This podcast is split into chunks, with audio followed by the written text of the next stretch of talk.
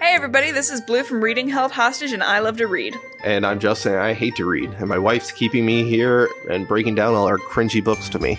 No, he wants to be here, and we're actually reading really good books like The Warrior Cats, Twilight, and all the things I haven't read since high school.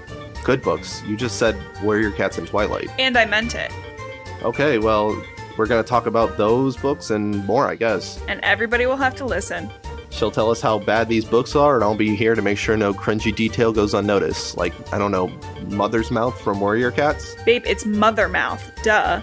Join us every Tuesday to hear a unique reading comedy podcast. And find us on Twitter at Reading Hostage to tell us what book breakdown I'll have to sit through next. But you can find the most current episodes on podcast platforms such as Spotify and Apple Podcasts. Just search Reading Held Hostage.